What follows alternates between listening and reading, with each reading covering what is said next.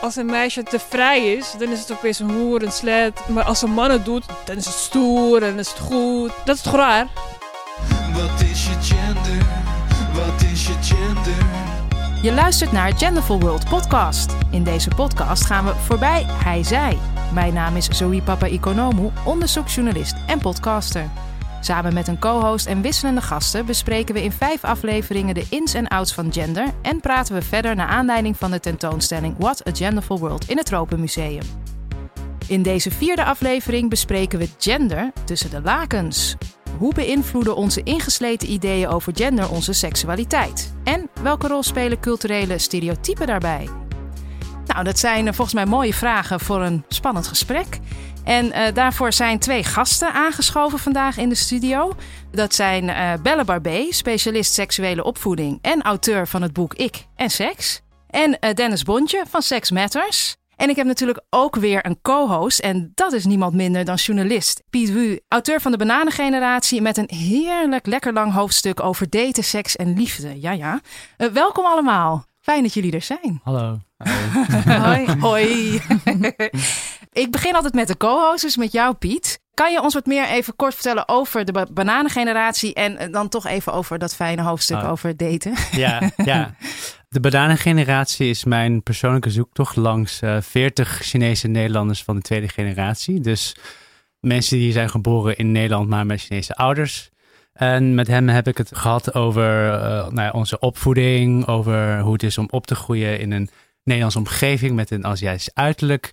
En natuurlijk ook over daten. En um, ik ben nu ook bezig met een serie trouwens, een verfilming van het deel over de liefde van uit mijn boek. Oh, cool. Maar, ja, dus het gaat eigenlijk over uh, ja, hoe het eigenlijk is om te daten. Want, uh, als Chinese Nederlander. Als Chinese Nederlander, ja. omdat ik natuurlijk zelf merk dat je toch anders wordt gezien. En je kijkt ook anders naar de wereld, omdat je anders wordt gezien. En hoe dat invloed heeft op je dateleven. Dus, maar uh, vertel dan, wat, hoe, hoe word jij dan anders gezien? Wat betekent dat om, om een Chinese Nederlander of Aziatische Nederlander te zijn in de dating scene? Nou, bij mij specifiek als uh, nou ja, Oost-Aziatische man word ik gezien als automatisch bij het groepje dat minder aantrekkelijk wordt gezien. Uh, dat klinkt misschien nog heel abstract of zo als je het zelf niet bent, maar toen ik bijvoorbeeld zelf uit de kast kwam en dan bijvoorbeeld op een dating app ging, dan las ik letterlijk dat ik niet gewild was. Althans stond het letterlijk in profielen van no Asians. Wat betekent liever geen contact van Aziatische mannen. Het is wel ik, heftig. Ja, heel heftig. Vooral als je net uit de kast bent en denkt, oh ja, nu ga ik lekker daten. En uh, dit, uh, dat, dat... Dismist bij voorbaat dus dan. Ja, precies. Oké, okay, nou we gaan er zeker ja. zo uh, verder over praten. Uh, Belle, jij bent specialist seksuele opvoeding. Daar ben ik ook heel nieuwsgierig naar. Maar jij hebt net een boek geschreven. Ik en seks. Ja, klopt. Is dat voor alle X? Ja, omdat ik ook het belangrijkste was. Taalkundig is natuurlijk uh, vreselijk. Seks en ik moet het zijn. Maar ik vond toch, ja, ik is belangrijker dan de seks die je gaat hebben. En het eerste deel is ook ik. Dus dat gaat heel erg over wie ben je, wat is je zelfbeeld, hoe voel je je. Ook uh, qua gender of seksuele oriëntatie.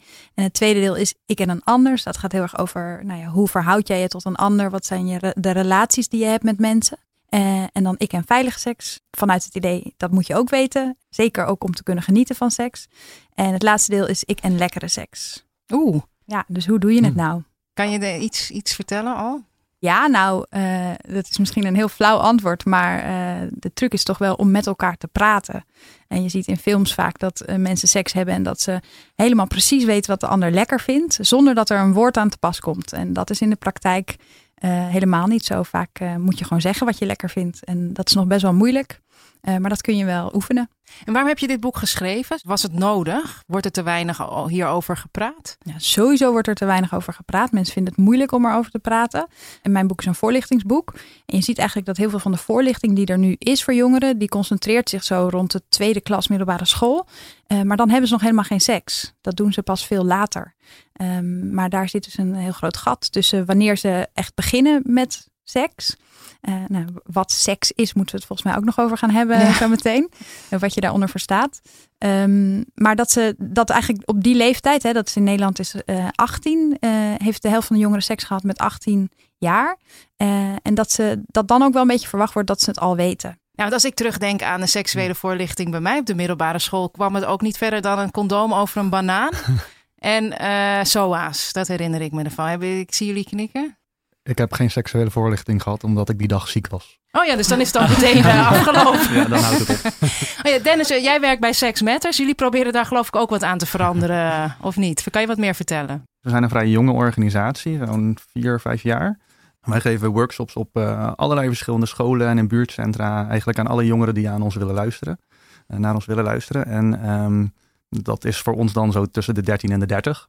En wij hebben workshops over drie onderwerpen. Eentje helemaal over gender, eentje helemaal over seksualiteit en eentje over consent. Maar wat wij vooral belangrijk vinden is om ook de overkoepeling tussen die drie thema's constant te blijven benadrukken. Want als je het over de een hebt, spelen de andere twee altijd een rol in die relaties. Dus daar waar inderdaad klassieke seksuele voorlichting vaak gaat over anatomie, zwangerschap en SOA's. eh, als je geluk hebt, komt er nog een beetje LHBT bij kijken. Maar wij willen juist het overkoepelende sociale gedeelte. Hoe ga je daar eigenlijk mee om en wat is de cultuur eromheen? Dat willen wij eigenlijk graag bespreken met jongeren. Als ik jullie nu ook allemaal hoor praten, jij nu ook, hoor je allerlei verschillende termen ook al voorbij komen. Dus gender, en dus we hebben het over seksualiteit, eh, geaardheid. Maar ja, misschien kijk toch even naar jou bellen. Wat is nou, eh, misschien moeten we dat eens even goed vaststellen. Het verschil tussen gender, seksualiteit en geaardheid of oriëntatie. Ehm, nou, ik denk dat seksualiteit een soort van de koepel is, waar die andere twee termen onder vallen. En dan is gender ehm, hoe je je voelt, dus wie je bent. En dan of je je een meisje voelt van jongen of iets ertussenin. En dan is seksuele oriëntatie is op wie je valt. En we onderscheiden eigenlijk drie seksuele oriëntaties. Dat is of je bent hetero, dan val je op het andere geslacht. Of je bent bi, dan val je op allebei de geslachten. Of je bent homo en dan val je op je eigen geslacht. Als jij nog iets hebt aan te vullen, dan... eh, We kijken even naar voor de check naar, naar Piet en Dennis.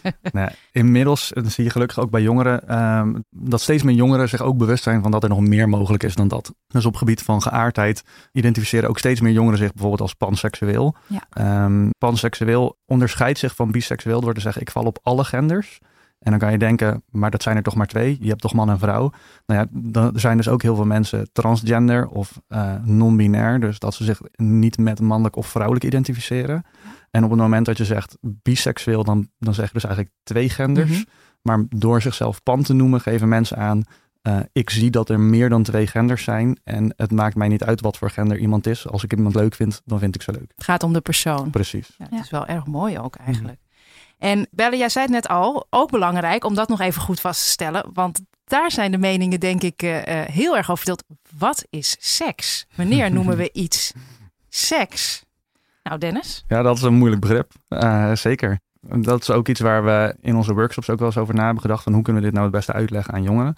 Want er is gewoon niet een heel duidelijke definitie. Wat wij als beginrichtlijn maar hanteren is eigenlijk iedere handeling waaruit je seksueel plezier haalt.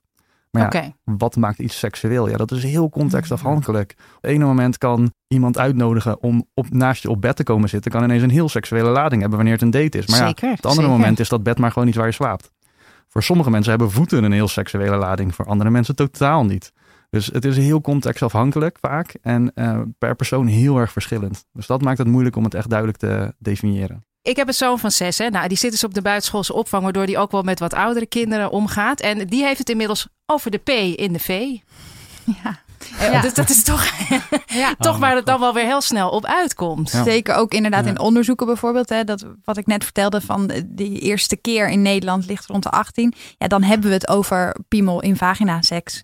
En ja, dan zou inderdaad zouden lesbiennes nooit ontmaagd worden. Dus dat is ook heel gek. Ik heb ook wel eens gehoord eh, een orgasme samen met iemand anders krijgen. Hè. Dan zit je ook op het seksueel plezier, maar dan heb je een hoogtepunt. Nou, dan zit je daar natuurlijk weer, heb je prestatiedruk om vervolgens een Ja. orgasme te krijgen. Maar dat zou er ook één kunnen zijn. En ik zou ook zeggen, alle intieme handelingen die je doet met een ander persoon of met jezelf, want dat is ook seks. Ja, ik heb altijd, dus altijd ruzie met mijn eh, hetero vriendinnen. Omdat die dan dus altijd tegen mij zeggen dat ik dus... Omdat ik dan niet altijd penetratieve seks heb. Zeg maar dat ik dan dus eigenlijk geen seks heb gehad. Dus eigenlijk heb ik dus heel weinig bedpartners gehad. Als het gaat volgens de definitie van mijn hetero vriendinnen. Dus daarom dacht ik altijd, hmm, is dat dan wel seks? Maar ik vind het dus wel van wel. Als het inderdaad, wat jij zegt, handelingen... Of wat jij zegt, eigenlijk handelingen, richting seksueel genot. Ik denk dat het Toch? een veel belangrijkere graadmeter is of jij vindt dat je seks hebt dan Oh, eh, dankjewel. of je Nou, het hebt of niet. Kijk, dat wilde ik Ja. horen.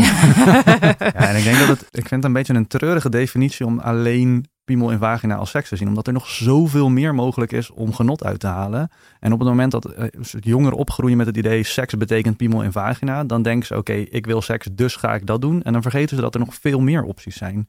En ik denk dat door de, de definitie breder te trekken, dat je ook duidelijk maakt dat er meer is waar je genot uit kunt halen. En dat seks meer omvat dan alleen die ene handeling. Nou, en is het ook Hmm. niet. Ik bedoel, natuurlijk denk ik dat heel veel vrouwen, feminine personen, heel erg eh, ook natuurlijk kunnen genieten van PNV.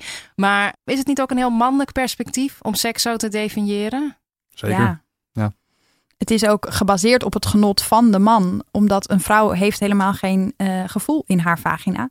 Of iemand met een vagina heeft eigenlijk helemaal geen gevoel i- in de vagina. Dus ja, daar kom je ook niet zo van klaar. Hè? Het, is, ehm, het is echt gebaseerd op wat voor iemand met een piemel lekker is, die seks. Ja, het is ook een, een, een, eh, een onderzoeker, Ellen Laan, en die zegt heel duidelijk, die trekt geloof ik soms zelfs bij lezingen t-shirts aan, eh, vaginaal klaarkomen bestaat niet. Ja. Eh, dat is misschien meteen een goede, want jij zegt meteen ja, ja, ja, om misschien iets uit de wereld te helpen. Want ik moet toch wel eerlijk zijn dat ik denk dat er toch veel personen met een vagina toch zeggen dat dat wel bestaat. Dat snap ik. Ze zegt trouwens, alleen mannen komen vaginaal klaar. Ehm, Oké, ja, dat is nog wel ze- een verschil.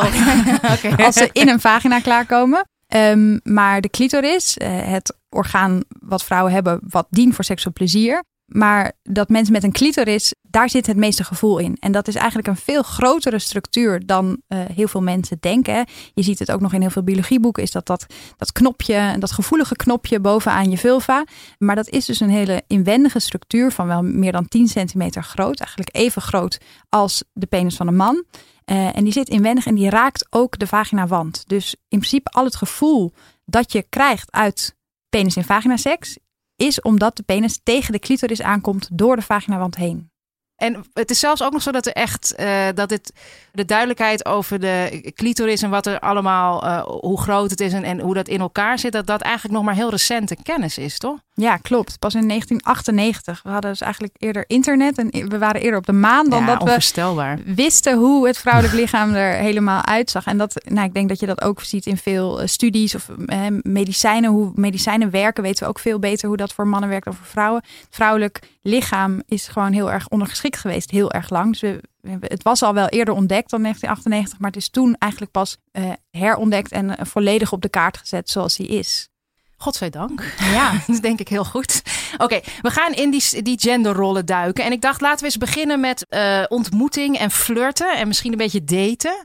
Wat zijn dan genderstereotypen die we dan terug zien komen? Ik kijk jullie nu gewoon allemaal gezellig aan. En dan wie roept mag.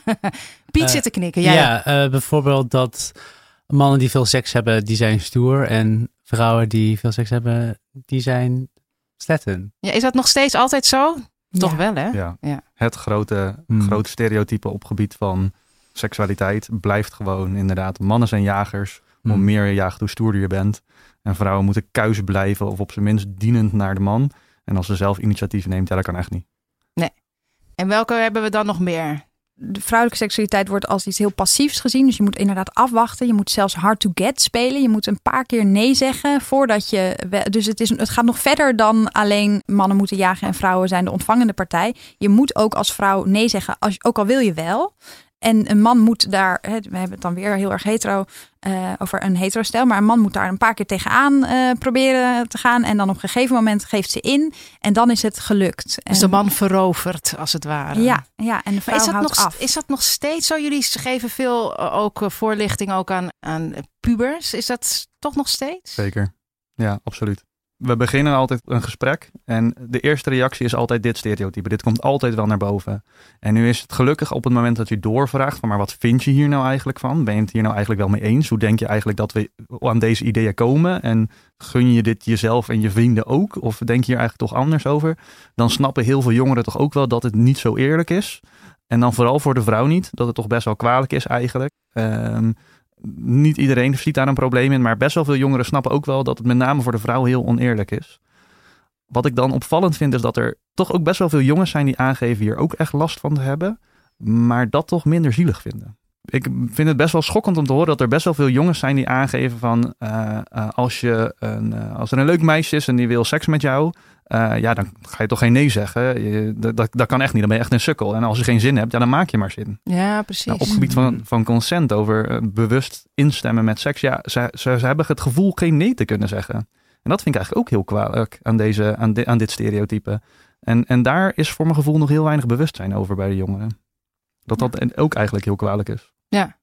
Je ziet het ook bijvoorbeeld bij het versturen van foto's. Daar ook, hè. Ze zien sowieso eh, jongens die een naaktfoto versturen, ja, die zijn gewoon dom. Meisjes zijn echt een slet als ze dat doen. Ja. Eh, dus daar eh, meten ze al niet met dezelfde standaarden. Ehm, maar ook dat ze heel erg de schuld neerleggen bij degene die de foto maakt of stuurt in eerste instantie. En niet bij degene die hem ontvangt. En, en nee, de meeste foto's worden trouwens niet doorgestuurd. Maar eh, soms wordt een foto wel doorgestuurd.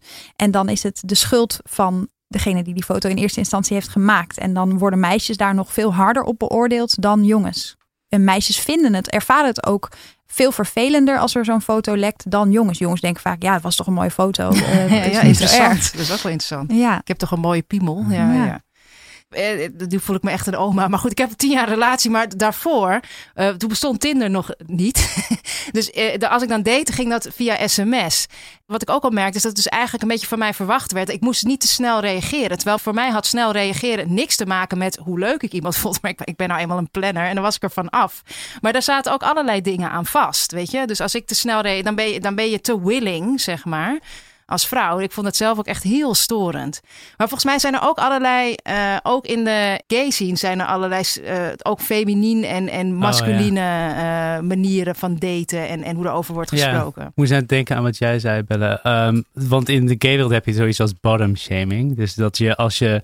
ja, hoe moet ik het even, moet ik het even uitleggen? Wat bottom Doe maar. top is? Oké, top, is, top is dus dat je zeg maar penetreert. Dus dat je een andere man penetreert. En bottom is dus dat je wordt gepenetreerd door een top. En eh, er bestaat dus zoiets als bottom shaming. Dus dat je, als je een bottom bent, dan ben je eigenlijk passief en dan wordt op jou gejaagd en dan eh, heb je niet zoveel te zeggen. En eh, de top is dan stoer, zeg maar, en mannelijk. En jij bent dan een beetje het vrouwtje in de relatie. Dus dat is altijd wat mensen altijd vragen, ben je het mannetje of het vrouwtje? Denk ik dan dat ze daarna refereren. Dus dat is altijd een soort van laag van schaamte over het, het hele idee is dat je dan, weet ik veel, minder, mi- omdat je minder assertief bent, dat je dan, ik weet niet, een soort van passief vrouwtje bent. Ja. En laat dus zien Ja. dat we heel erg waarde hebben gekoppeld aan eigenschappen die wij in onze samenleving als vrouwelijk zien. Ja. Zeker. Dat ja. dat blijkbaar niet oké is. En zeker niet als je man bent. Ja, en dan, dan kan ik dat ook nog eens koppelen aan Oost-Aziatische mannen. Want die worden dan historisch gezien, worden die altijd al, ge- al gezien als meer vrouwelijk. door- Omdat ze, nou ja, in Amerika werden vroeger, eh, werden de Chinese mannen, werden, die moesten vroeger altijd vrouwelijk werk doen. Ik doe nu aanhalingstekens. Eh, die waren, moesten dan bijvoorbeeld altijd, werkten altijd in eh, laundry service bijvoorbeeld. En die werden daarom gezien als, oh ja, dat zijn de wat vrouwelijkere types, een vrouwelijker ras of zo. En ik denk dat daarom het hele stereotype, zeg maar, is geëvolueerd tot dat ik dus altijd word gezien als een bottom. Ja, Dus nee, dat- maar ja. Ja, Ja. dus ja. Doet me ook denken aan, want ik heb een tijdje in Oeganda gewoond. En daar eh, geven de mannen bijvoorbeeld pedicures en manicures. En de, eh, homoseksualiteit in Oeganda eh, bestaat niet. Eh, en als je het wel bent, dan word je achter de auto gebonden of in de fik gestoken. Ehm, maar pedicures en manicures worden allemaal gegeven door mannen. En dat, ja, dat Hmm. zien ze dus als iets mannelijks. Een mannen, mannelijk werk. Oh, ja. Ik vind het heel fascinerend om te zien dat in culturen waarbij hoe meer homoseksualiteit niet bestaat, hoe meer mannen het zich kunnen veroorloven om vrouwelijke, tussen aanhalingstekens, vrouwelijke dingen te doen. Want Ja. volgens mij hier in Mm. Nederland, omdat homoseksualiteit zo prevalent is en zo duidelijk zichtbaar, zijn mannen heel erg bang dat als ze ook maar iets vrouwelijks doen, dat ze worden gezien als homo. Terwijl als het concept homo eigenlijk niet bestaat, dan is die angst er schijnbaar ook minder. Daar heb ik het bijvoorbeeld ook wel eens met mijn jongeren over. Als er, als er bijvoorbeeld jongeren zijn die uit Marokko komen. In Marokko zie je volwassen mannen gewoon hand in hand over Ja, straat lopen. Waarom kan dat hier niet? Ja, nee, hier ben je gay als je dat doet. Dus daar zit toch ook een heel groot cultureel component in. Zeker. Jij schrijft natuurlijk uitgebreid in je boek ook over Piet. Maar je hebt natuurlijk heel veel stereo culturele stereotypen die ook aan seks worden gekoppeld. Als het over Grieken gaat, zijn er ook wel een aantal te bedenken. Ehm, maar als je het dan hebt over seks ook. Hè? We hebben het er nu al een beetje over gehad. Maar zijn er nog andere, eh, het beleven van seks, andere genderstereotypen die daarin een rol spelen, Belle? Ehm, in het beleven van seks. Nou ja, en hoe, de, hoe, Ja. hoe je seks hebt, zeg Ja, maar. Wat er verwacht wordt en wie wat doet. Ja, ik denk dat er van mensen met een piemel altijd wordt verwacht dat ze klaarkomen, bijvoorbeeld. Hè. En Oh dat ja. is voor Ja. mensen met een vagina helemaal niet zo belangrijk. Wordt als minder belangrijk eh, gezien. Wordt ook ja, moeilijk over gedaan. Hè. Wat daar vervelend aan is, is dat er dus ook een heel erg een druk ontstaat om klaar te komen. En je ziet bijvoorbeeld dat best wel veel mannen ook faken. Dus dat, hè, dat is iets wat veel vrouwen doen. Omdat ze, en dat is ook nog grappig, ze, ze faken vaak omdat ze hun partner het gevoel willen geven dat hij goed is in bed. Hè. Dus daar zit je ook alweer tegen die prestatiedruk aan. Je hebt seks met iemand en je bent bezig met dat diegene zich goed voelt over zijn prestaties. En mannen die moeten dus klaarkomen. En als ze dat niet lukt, dan doen ze ook vaak alsof. En dat is misschien wat lastiger voor een Ja. man dan voor een vrouw. Maar genoeg mannen doen dat. Ik heb zelf ook wel ervaring ermee dat vrouwen ehm, hun succes in bed ook koppelen aan dat mannelijk orgasme. Dus op het moment dat, eh, dat het mij bijvoorbeeld een keer niet lukte, dat haar eerste vraag was: ja, maar wat doe ik fout? Ben ik niet aantrekkelijk genoeg? Oh, dat is ook een interessante, ja. Ja. Ja. Dus ik heb ook het idee dat voor heel veel vrouwen seks heel formatief is. Dus een soort haast een show voor de man. In plaats van dat haar eigen genot ook voorop staat. Dat voelen we dus nog steeds, zeg maar. Want ik denk toch, er zijn ook wel wat dingen in positieve zin veranderd, denk ik toch ook wel de afgelopen, nou ja, decennia.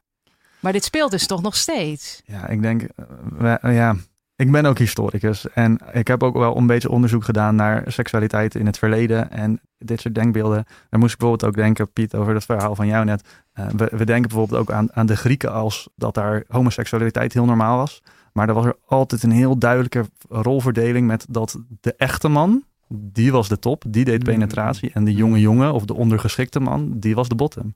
En heel veel van dit soort dingen, die zitten al duizenden jaren in onze cultuur, dit soort denkbeelden.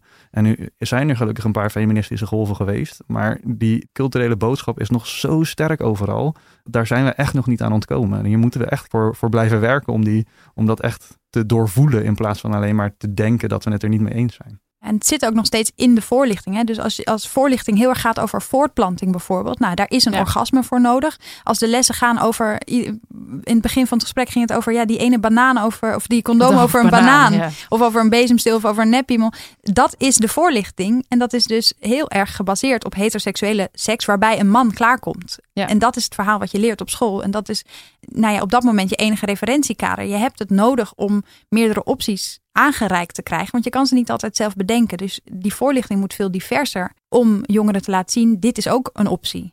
Ja, en het praten erover wat wij het nu doen, dat is denk ik, eh, nou ja, dat is natuurlijk duidelijk iets wat kan helpen. Maar de, het is heel erg lastig en dat zagen we nu ook weer. Want eh, nou, zoals de vaste luisteraar inmiddels weet, gaat Vinnie Taylor altijd eh, peilen hoe gender, in dit geval gender en seksualiteit in de markt ligt.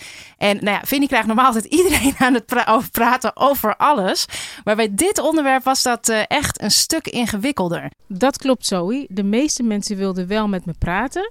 Maar zodra ik mijn microfoon liet zien, werd het lastig. Maar na honderd keer de markt heen en weer gelopen te hebben, kwam ik twee vrouwen tegen. Een moeder en een dochter van 27 met Marokkaanse roots. En zij wilden wel met me praten met microfoon. En ze staken meteen van wal over de dubbele standaard voor mannen en vrouwen. Als een meisje te vrij is, dan is het opeens een hoer, een slet en weet ik veel wat allemaal. Maar als, maar als een man het doet, dan is het stoer en is het goed en dan is het helemaal perfect. En dan denk ik van, dat is toch raar? Maar waar komt dat vandaan dan? Ik weet het niet. Mannen die, eh, die denken gewoon dat ze alles kunnen maken. En eh, ja, in heel veel culturen is de man toch altijd de baas. Als die Eigenlijk in elke cultuur. Ik ken geen enkele cultuur waar... die het niet heeft, hè. nou, de westerse cultuur is misschien wel toch wat anders dan andere culturen. Dus het- Ja, je, dat, dat wordt vaak gezegd, maar ik merk toch ook, althans, nou, persoonlijk, maar ik spreek toch ook wel mensen die hier zeggen van, nou, we zijn zogenaamd heel vrij, maar als puntje bij paaltje komt, dan willen we toch graag dat de man bijvoorbeeld betaalt tijdens de eerste date. Uw partner, betaalde hij tijdens de eerste date? ja. Als we met elkaar praten, zegt iedereen altijd, oh, we zijn gelijk. Maar als we dan eh, met voorbeelden... We zijn niet gelijk. Als ik, zo, als ik het zo bekijk, absoluut niet. Het is echt gewoon, het is gewoon een woord wat eruit komt op dat moment. Maar diep van binnen zijn ze het gewoon niet. En dat is jammer. Kijk, iedereen zegt wat hij denkt. Maar is dat wat je, wat je dan op dat moment denkt ook echt wat je, wat je vindt? dus dat zijn het, verschi- het verschillende dingen. En dat is lastig. Dat is heel moeilijk. Maar u voedt uw dochter op. Ik neem aan, als ik haar zo hoor, dat u er redelijk hè, autonoom, zelfstandig opvoedt. Maar is het ook zo dat als zij bijvoorbeeld een man vindt of een vriendin of iemand, dat u dan wel zegt, hou je wel daaraan of zorg wel daarvoor? Of Ja. iets aan deze kant? Toch wel? Wat zegt je moeder dan? Wat leert je moeder je? Je moet niet met je laten spelen. Jullie moeten gewoon 50-50 zijn. Het is niet dat de, dat de man, zeg maar, de baas moet zijn. En dat jij ook gewoon zo'n ja knikkende sukkel moet zijn, weet je wel. Onafhankelijk. Het komt ergens vandaan, hè? Nee, meiden mogen dus niet afhankelijk zijn van een man. Ze mogen absoluut niet afhankelijk zijn van hun, van, van hun partner. En dat is wat ik ze meegeef. Maar dat komt ergens vandaan, hè? Want ik, ik, ik merk aan u dat dat is een reactie op misschien. Hoe, hoe bent u zelf opgevoed dan? Eh, niet zoals ik het doe. Echt de tegenstrijdige. Ja, ja, kijk, als je naar school gaat hier, pas op schat. Kom maar. Ja, je kijkt om je heen, je, je ervaart dingen, je hoort van anderen. Dus eigenlijk trek ik lering uit wat anderen meemaken. Ik heb het zelf niet meegemaakt, want ik ben eh, ja, bijna 30 jaar getrouwd en nog steeds gelukkig. Dus ik heb zoiets van, ja weet je, ik zie het allemaal gebeuren om me heen. En ik heb zoiets van, wat die overkomt, moet nu meer mijn dochters overkomen. Dus je moet echt sterk je schoenen staan en dan weten wat je wil. Ken je grenzen, want dat is heel belangrijk. Echt over seks wilden eh, de mensen op de Dappermarkt dus niet echt praten. Maar er zaten toch wel heel veel interessante dingen in. Ook weer over genderrollen, ook in het daten. Wat viel jullie op? Eh, Dennis, jij kijkt mij aan alsof jou iets opviel. Ja, wat mij vooral opviel was dat we precies zulke gesprekken hebben met jongeren in Oh onze ja. workshops. Dat jongeren zeggen, ja nee, maar we zijn allemaal gelijk. En eh, ja, al die, al die stereotypes, daar ben ik het eigenlijk niet mee eens.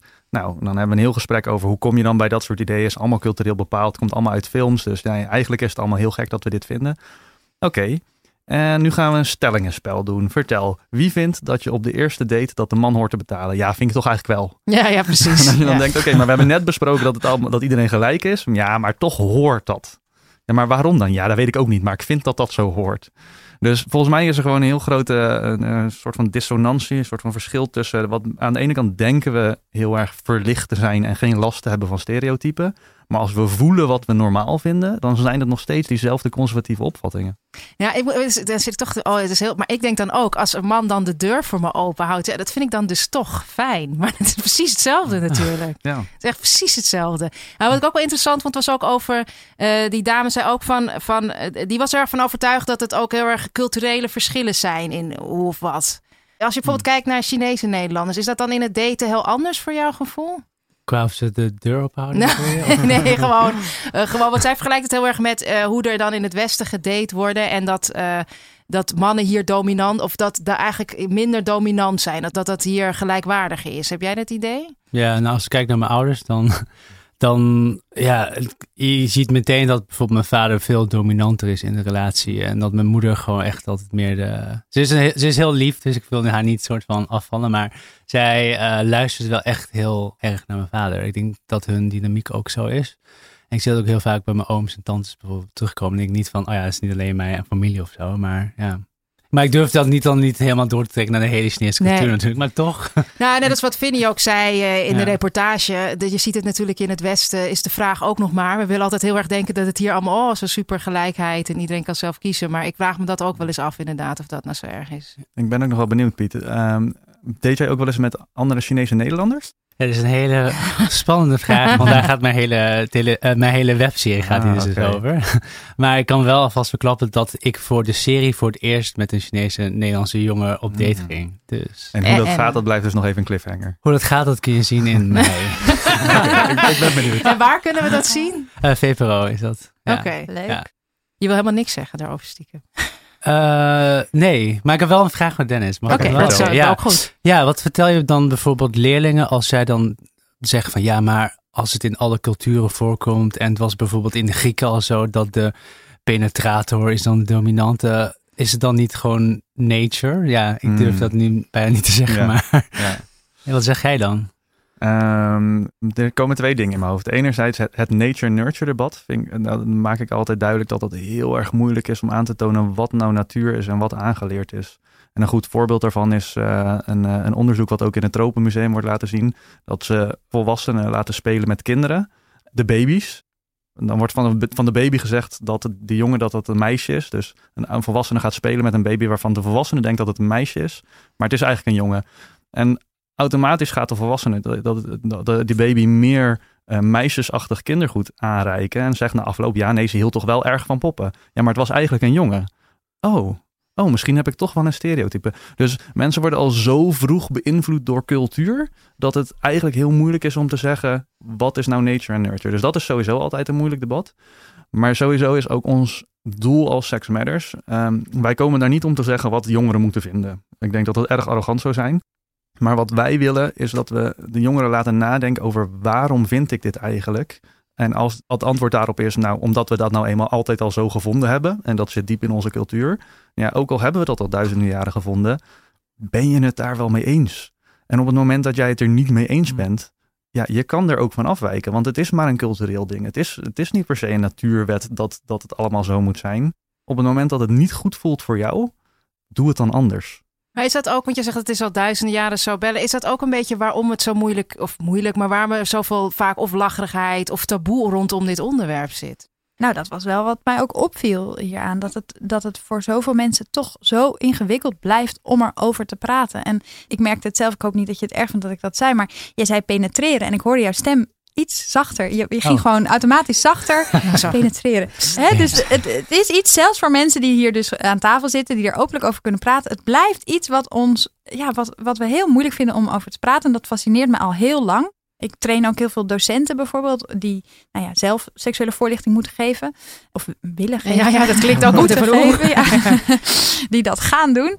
En het is iets wat zo dichtbij komt. Heel persoonlijk, hè? dat maakt het heel ingewikkeld. Je voelt er allerlei dingen bij. Maar het is ook iets wat gewoon inderdaad ook in de Nederlandse cultuur al zo lang een taboe is geweest.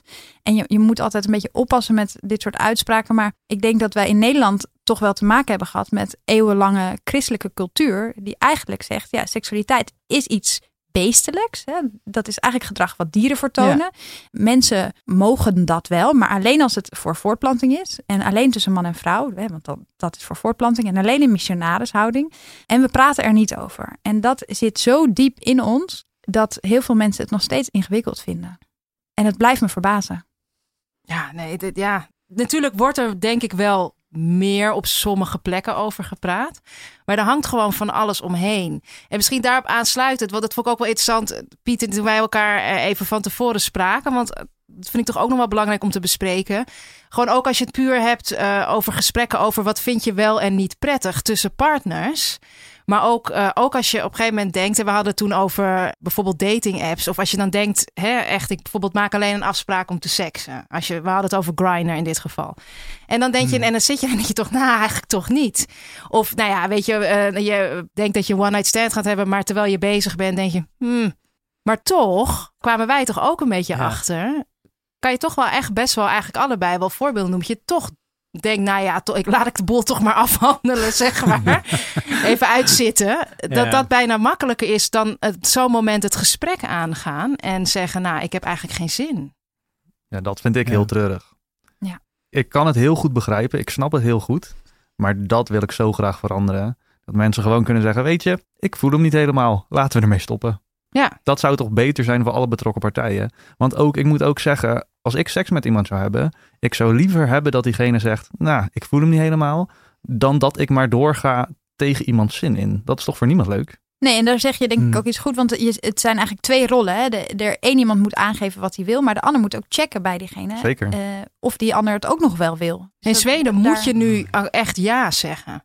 Maar sommige mensen zullen hier ook wel zeggen, hmm, ja, dat is een heel ingewikkeld. Want waar zeg je dan ja tegen? En tot hoe lang, hè? Als je eenmaal ja hebt gezegd, ja, dan moet je het dus afmaken. Want je hebt ja gezegd. dus dat, dat dekt ook niet helemaal de lading. Ik snap wel waar het vandaan komt. En dat is omdat je anders, hè, voordat die wet er was, moest je expliciet nee hebben gezegd. Nou, dat lukt heel veel mensen niet, weten we in de praktijk. Heel veel mensen bevriezen als er iets gebeurt wat ze niet prettig vinden.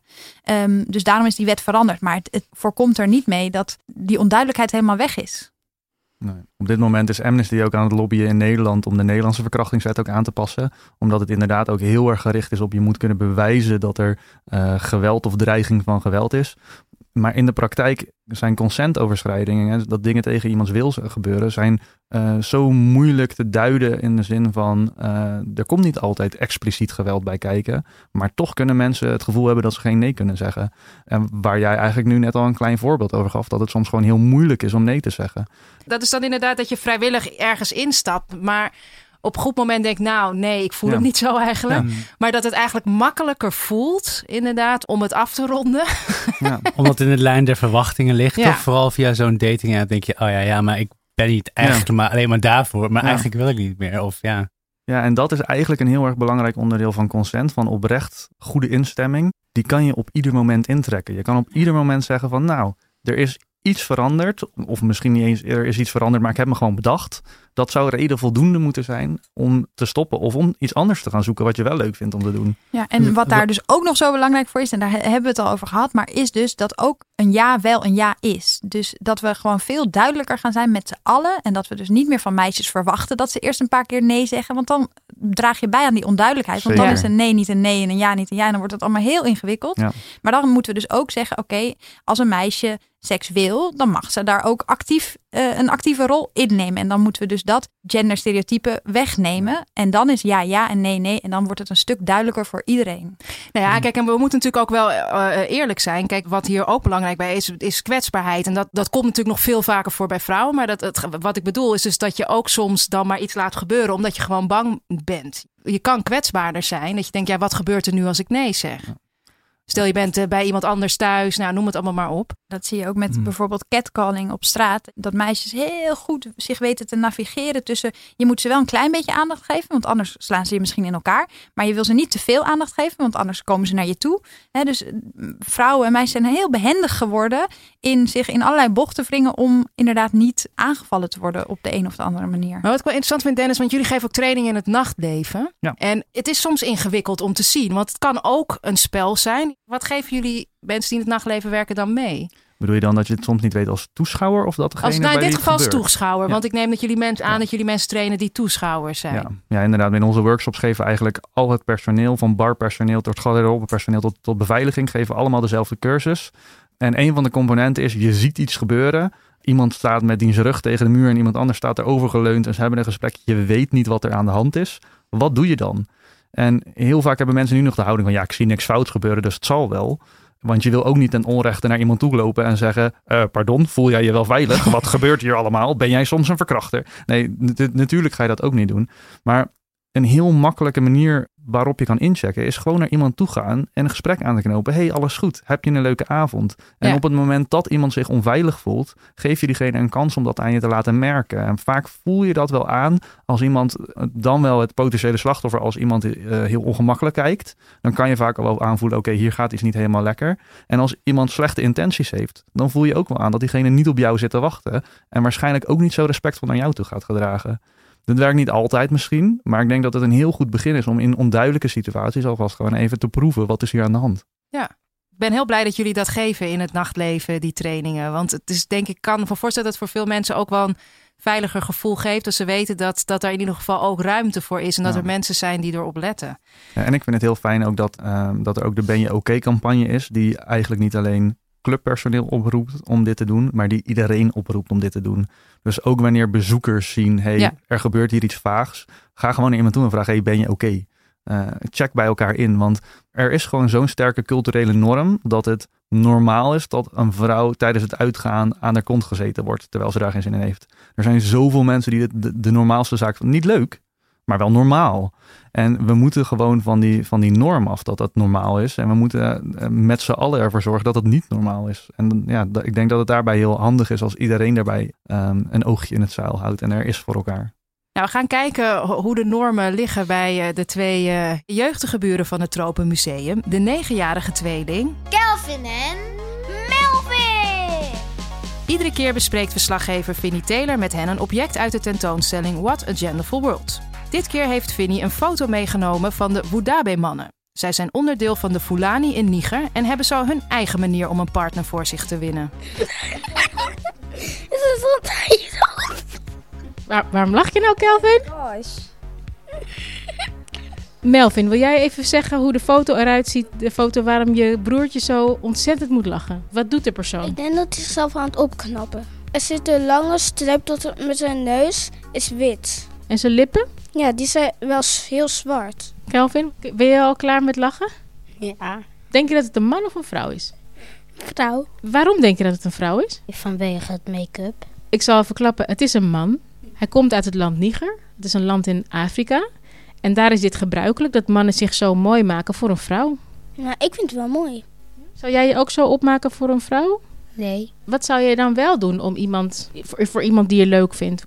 Deftige kleding. En met een stropdas. Chic zijn. En wat betekent chic zijn? Hij ging zijn jas over een plasje water leggen. Dat die vrouw daarop kan lopen. Ja, je gaat misschien naar de kapper. Als je met iemand op een date bent, dan betalen de mannen. En je koopt misschien een cadeautje. Proberen jullie ook wel eens indruk te maken op meisjes bij jullie op school of in de buurt? Nee, want de meeste mensen zeggen... Meisjes plagen, kusjes vragen. Wat betekent dat? Bijvoorbeeld, we hebben een jongen, ik ga de naam niet noemen, maar hij probeert cool te doen bij meisjes. Dus dan gaat hij voor nep met iemand vechten. Maar voor nep, hè? Zegt hij dan tegen jou, hey, Kelvin, zullen wij vechten zodat ik indruk kan maken op Saskia? Niet tegen mij, maar tegen anderen. Waarom wil hij per se vechten, denk jij? Hij wil ze laten zien dat hij sterk is. Waarom denk je dat hij denkt dat meisjes het leuk vinden als jongens sterk zijn? Omdat we hebben ook een meisje, ik ga de naam ook niet noemen, maar zij vindt het leuk om de baas te zijn. Als ze zegt dat ze een bodyguard nodig heeft. En dan altijd gaan mensen met elkaar vechten in de buurt van haar. En dan komt zij en dan um, eh, gaat ze hem vragen om een bodyguard te zijn. Gaat zij dan aan een van de twee jongens vragen die gevochten hebben om die gewonnen heeft dan haar bodyguard te zijn? Ja. Is het misschien een beetje een populair meisje? Het is niet per se populair, maar iedereen wil achter haar aanlopen. Oké, en jullie ook? Nee. En hoe, hoe zou jij dat aanpakken dan? Heel vaak met degene spelen. Dan merkt degene gewoon echt dat je hem heel erg leuk vindt.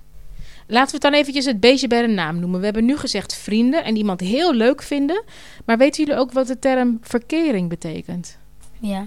De weg op liefde. Een soort van flirten. En je had het over verkering. En je had het alleen over mannen en vrouwen. Kan, kan het ook op een andere manier verkering? Als jongens verkering met elkaar hebben, dan noem je dat eigenlijk gay. En met meisjes, dan noem je dat eigenlijk een lesbi. Als je echt ziet dat jongens en jongens met elkaar flirten, tongelen, dan zeggen sommige mensen dat ze homo's zijn. En dan, ja, op straat worden ze echt flink aangepakt. Ik heb ook nog een filmpje, daar heb ik een stuk gezien dat jongens met, met elkaar gingen flirten. Maar toen stonden daar een gang van drie of vier jongens voor de deur. Toen hebben ze hem op de grond gegooid, hem gestampt. Echt flink pijn. En waarom is dat, denk je? Ik weet het niet. Dat um, uh, heb ik op nieuws gehoord. En ja, ik ben het nog niet vergeten, dus Heeft wel indruk gemaakt dus. ja. Ja, ik eh, smelt toch altijd wel tot een hoopje pudding eh, naar Kelvin en Melvin. Maar er zaten echt weer een hele hoop eh, mooie en interessante dingen in. Ik ben benieuwd wat jullie opviel. Piet? Ehm, ja, toch weer die traditionele verdeling van, oh ja, ik leg een eh, jas over een plasje water voor eh, het ook aanhalingstekens zwakke geslacht. Dus, je dan dus, eh, ja, dat je dus eigenlijk hoffelijk moet zijn tegenover. ja, dat viel me wel weer op. En het hele idee van tongelen. ook wel zin in. Tongelen. Ja, goed Ja. nieuw woord misschien. Ja. Het verbaast me ook niet dat op zo'n jonge leeftijd ze al aan dit soort dingen denken. Want ook als je gaat kijken naar tekenfilmseries bijvoorbeeld, zijn doorspekt met dit soort dingen. Al ga je oude Disney filmpjes kijken, eh, dan, dan inderdaad dat voorbeeld van een jas in een plas leggen. Nou, ik denk dat sinds de jaren 50 niemand het meer gedaan heeft. Maar dat zit nog wel in media. Het werkt ook helemaal niet, lijkt me. Het lijkt me heel onhandig voor steeds natte iedereen. voeten. Maar hoe, ja, hoe zou je dat dan tegen moeten gaan? Dat vraag ik me gewoon. Representatie is zo Hmm. belangrijk. Geef goede voorbeelden. En dat zie je gelukkig steeds meer. En ik vind bijvoorbeeld de, de, de serie Sex Education vind ik geweldig. ja. En, en veel, ja, veel jongeren vinden dat ook echt een heel goede serie. Dus Ja. veel jongeren hebben het hier ook over. En daar zie je gewoon voorbeelden hoe het anders kan. En dat is super belangrijk. Ik wou echt dat dat er was geweest toen ik puber was. Zeker, Hoor. Oh, ja. ja. Ja, want even voor de mensen die het niet kennen, is een Netflix-serie. Een van de hoofdpersonen is een jongen wiens moeder seksuoloog is. En hij gaat dan eigenlijk eh, seksvoorlichting geven bij hem op de middelbare school. Eh, ja, het, het, het experimenteren en het rommelige wat seks ook een beetje is, Bella, daar hebben wij het ook wel over gehad. Eh, waarom is het zo, dat beeld heb je nu meestal heel gelikt en dan, ja, waar we het aan het begin ook over hadden, en dan eh, komt iedereen samen klaar en dan zingen we halleluja met elkaar, zeg maar. Dat is het Ja. gelikte beeld. Nee, dat is daar niet. En wat daar, die, die diversiteit die in die serie zit, die is ook zo vanzelfsprekend. En dat vind ik er zo mooi aan, dat het er, dat het er niet bovenop wordt gelegd. Eh, en dat is wat je dus nu helaas ook nog wel veel in de voorlichting ziet. Hè? Dat eh, er is ook een hoofdstuk met eh, LHBTI plus. En dat Ja. is er ook. Maar Ja. alle voorbeelden zijn heteronormatief. Maar die serie is daar echt heel erg goed in. Omdat die diversiteit er zo doorspekt doorheen zit. Ehm, en dat rommelige inderdaad. Ja, jongeren geven ook wel aan dat de druk om het allemaal goed te doen op dit moment heel erg hoog is. En dat is natuurlijk sowieso voor jongeren. Ze moeten ook het milieu redden. Eh, ze moeten heel veel dingen heel goed doen. Ehm, maar dat, eh, gaat, eh, ja, dat geldt ook voor seks. Ze moeten het meteen lekker vinden. En ze moeten het doen met iemand waar ze heel verliefd op zijn. En je mag echt geen SOA krijgen of zwanger worden, want je hebt voorlichting gehad. Dus als je dat nog gebeurt, nou, dan ben je echt heel dom. En dus er zijn heel veel verwachtingen die we hebben op dit moment van jongeren om het allemaal goed te doen. En het weerhoudt ze er zelfs van om te beginnen met seks. Echt waar? Ja, ja, jo- jongeren geven dat als een van de redenen aan eh, waarom eh, we hebben gezien uit onderzoek dat er een verschuiving heeft plaatsgevonden de afgelopen vijf jaar. Dat jongeren steeds later met die eerste keer eh, beginnen. En een van de redenen die jongeren zelf aandragen is dus door die druk om het heel erg goed te doen. En dat jongeren steeds later beginnen met seks werd overal heel erg positief onthaald. Hè, want dat willen volwassenen blijkbaar graag. Ehm, maar als dat de reden ervan is, dan vind ik dat helemaal niet positief. Maar hoe zouden we op een, eh, een, een andere manier over, eh, over seks kunnen praten, ook in de opvoeding? Ik, ik denk dat soms ook wel eens, kijk, ik merk dus dat mijn oudste zoon is zes. Die, die is daar dus op bepaalde manieren mee bezig, maar hij heeft nog geen idee waar hij het over heeft. Maar hij heeft er duidelijk interesse in. Maar ik vind het soms ook wel eens lastig. Wanneer bespreek ik nou wat? Want omdat hij dus ook heel veel nog niet bevat, vind ik dat best wel een zoektocht soms. Dus als ik het nu even vanuit opvoeders bekijk, eh, wat, wat voor tips zou je daarin mee kunnen geven? Nee, je kan bij hele jonge kinderen eigenlijk al ontzettend open zijn. Wat jij ook zegt, hij bevat het misschien nog niet helemaal. Dat voorstellingsvermogen van een kind, dat groeit ook. Ehm, dus je kunt een kind eigenlijk eh, zijn hele leven hetzelfde verhaal vertellen. En er zal steeds meer, dat kind zal er steeds meer van begrijpen. En je hoeft niet alles te vertellen, want soms is een kind ook tevreden met een antwoord. Hè? Als eh, een klein kind vraagt waar komen baby's vandaan. En je zegt, nou dan gaan eh, een papa en mama of een papa en papa. Nou, dan kan je zelf kiezen in hoeverre je dat gaat uitleggen. Maar die gaan naakt in bed liggen en die gaan vrijen. En een kind denkt, oké, is goed. Heeft- Die vraagt helemaal niet door. En ouders zijn ontzettend bang om daarover te praten. Want eh, laatst ook, ja, een vader die zegt, nee, ik wil gewoon dat ze weet dat het eh, eh, door knuffelen komt. Nou ja, dat meisje weken niet met haar vader geknuffeld. Want die dacht dat je Oh, zwanger God, kon worden ja. van knuffelen. Dus juist die onduidelijkheid, die zorgt eigenlijk voor alleen maar meer problemen. Dus eigenlijk kun je met hele jonge kinderen kun je al heel erg open erover praten. En hun voorstellingsvermogen, dat groeit. En je ziet het bijvoorbeeld, laatst ook een jongetje van negen, die had het dan over, ja, sperma, dat zijn toch van die pitjes. Die dacht gewoon zaadjes, pitjes. In zijn hoofd was dat waar hij het aan kon refereren. En nou ja, hoe ouder je wordt, hoe meer invulling zo'n verhaal gaat krijgen. En nu is het vaak ondergebracht bij biologie, bijvoorbeeld seksuele voorlichting. Het is ook echt heel gorddroog wat jullie al duidelijk hebben gemaakt, voorlichting. Eh, Is het ook een taak van de school om dat misschien op een andere manier te gaan invullen met... Ja, sowieso is het een taak van de school, vind ik, omdat dat de plek is waar kinderen samenkomen. Dus natuurlijk moeten ouders er iets van zeggen, maar op school komen kinderen samen en is het gewoon eigenlijk een soort, kunnen ze ook, hebben ze de kans om dingen te proberen. En ik denk dat jij een goed punt raakt. Nu, kijk, van oudsher was voorlichting heel erg geconcentreerd op die biologische aspecten. En we zijn nu veel meer dingen belangrijk gaan vinden, eh, die we daar ook onder scharen. En dat ligt nog steeds op het bordje van de biologiedocent. Terwijl het gaat nu heel erg over sociale, relationele aspecten. En misschien is de biologiedocent wel helemaal niet de meest geschikte persoon om daarover te gaan praten. Dus ik denk dat het dan supergoed is als er eh, mensen zoals Dens in de klas komen die eh, hier wel over kunnen praten. En ik denk dat dat altijd wel een combinatie moet zijn met ook de eigen docent. Want je wil, je wil ook dat het op school een thema is dat mag blijven leven, dat mag blijven bestaan, ook als de gastdocent weg is. Ja, en ik denk ook, we kijken heel snel naar de docenten, maar ja, wij geven met Sex Matters ook trainingen aan docenten. Oh ja. En wat je dan ziet, docenten zijn ook echte mensen. en de- die docenten hebben ook een opvoeding gehad. Meestal al een paar decennia geleden. En zij consumeren dezelfde media als wij. Dus zij hebben vaak dezelfde denkbeelden. Dus er zijn gewoon heel veel docenten die weten ook gewoon niet zo goed hoe het zit. En, en waar jongeren nou precies behoefte aan hebben en dergelijke. Ehm, dus het is ook niet gek dat het voor docenten heel moeilijk is om hier op een goede manier mee om te gaan. Ehm, nou, daarom geven wij dus ook die trainingen aan die docenten. Maar een van de dingen die we ook zeggen aan docenten, maar hetzelfde geldt voor opvoeders. Erken ook gewoon wat je niet weet. Natuurlijk weet je niet alles. Er zijn ongetwijfeld dingen waar jouw puber veel meer van af weet dan jij. Ja, ga daar het gesprek dan over aan, zodat je van elkaar kan leren. En ehm, zodat je ook een beetje een beeld kan krijgen van waar, je, waar jouw puber bijvoorbeeld eh, zoal mee bezig is. Op het moment dat jij eh, je heel erg gaat focussen op de dingen die jij wel weet en die voor jou relevant zijn, dan sla je waarschijnlijk de plank mis, omdat een puber daar misschien heel niet mee bezig is. Ja, mooi. Mag ik daar ja, nog iets ja, aan toevoegen? Ben ik helemaal met je eens. Het doet me ook denken aan een quote die ik ook voorin in mijn boek heb gezet van eh Yuval Harari. Die heeft 21 lessen eh, voor de 21ste eeuw geschreven. En die zegt eigenlijk het- beste advies dat ik kan geven aan een jongere eh, is vertrouw niet te veel op volwassenen. Want eh, ja, vroeger was dat misschien heel erg een betrouwbare bron van informatie. Maar de wereld verandert nu zo snel Ja, dat als een volwassene je Ja. iets vertelt, dan weet je nooit of het nou heel wijs is of dat het totaal verouderde informatie is. Dus Absoluut. ik denk dat we dat ook moeten Mhm. omdraaien. Laat het hun maar aan ons vertellen. Zeker. Mooi, ja, ik wilde eigenlijk gaan afronden met de vraag: hè, welke tips zouden jullie eh, mensen willen meegeven? Is er nog iets anders waarvan jullie zeggen dat moet de luisteraar echt eh, weten? Ik denk dat we heel erg veel kunnen leren van diversiteit. Er zijn heel vaak mensen die zeggen, ja, maar de meeste mensen zijn toch hetero. Dus waarom moeten we dan kijken naar andere groepen? Maar ik denk dat hetero's ook zoveel kunnen leren van andere groepen. Als we het gaan, bijvoorbeeld gaan hebben over consent, over hoe je nou goed kan praten over wat je wel en niet wil. Kijk bijvoorbeeld naar de BDSM-wereld, waar mensen bezig zijn met kink, met spelen met pijn en, en dergelijke. Ja, zij zijn heel goed in het praten over wat je wel en niet wil. Want zeker wanneer je wat extremere dingen gaat doen, is dat ook gewoon wel handig als je daar goed over kan praten. Ja. Als je gaat kijken naar hoe kunnen, kunnen we nou afkomen van de genderverwachtingen in ons seksleven. eh, ja, ga eens kijken naar de queer scene, waar er mensen zijn die zich niet identificeren als man of vrouw en die af willen van die genderrollen. Ja, zij hebben daar heel veel ervaring mee. Zij kunnen de hetero's ook nog wel wat leren over hoe je nou eh, ehm, eh, wat gelijker, gelijkwaardigere seks kunnen hebben. Ja, mooi. Nou, dankjewel.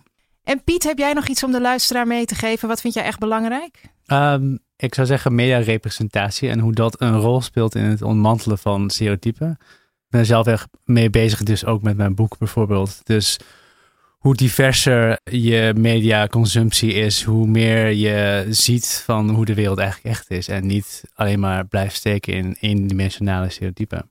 Mooi. Ja, je kan hier natuurlijk eindeloos over praten. Een beetje met Zeker. spijt. Maar ja, de tijd zit erop.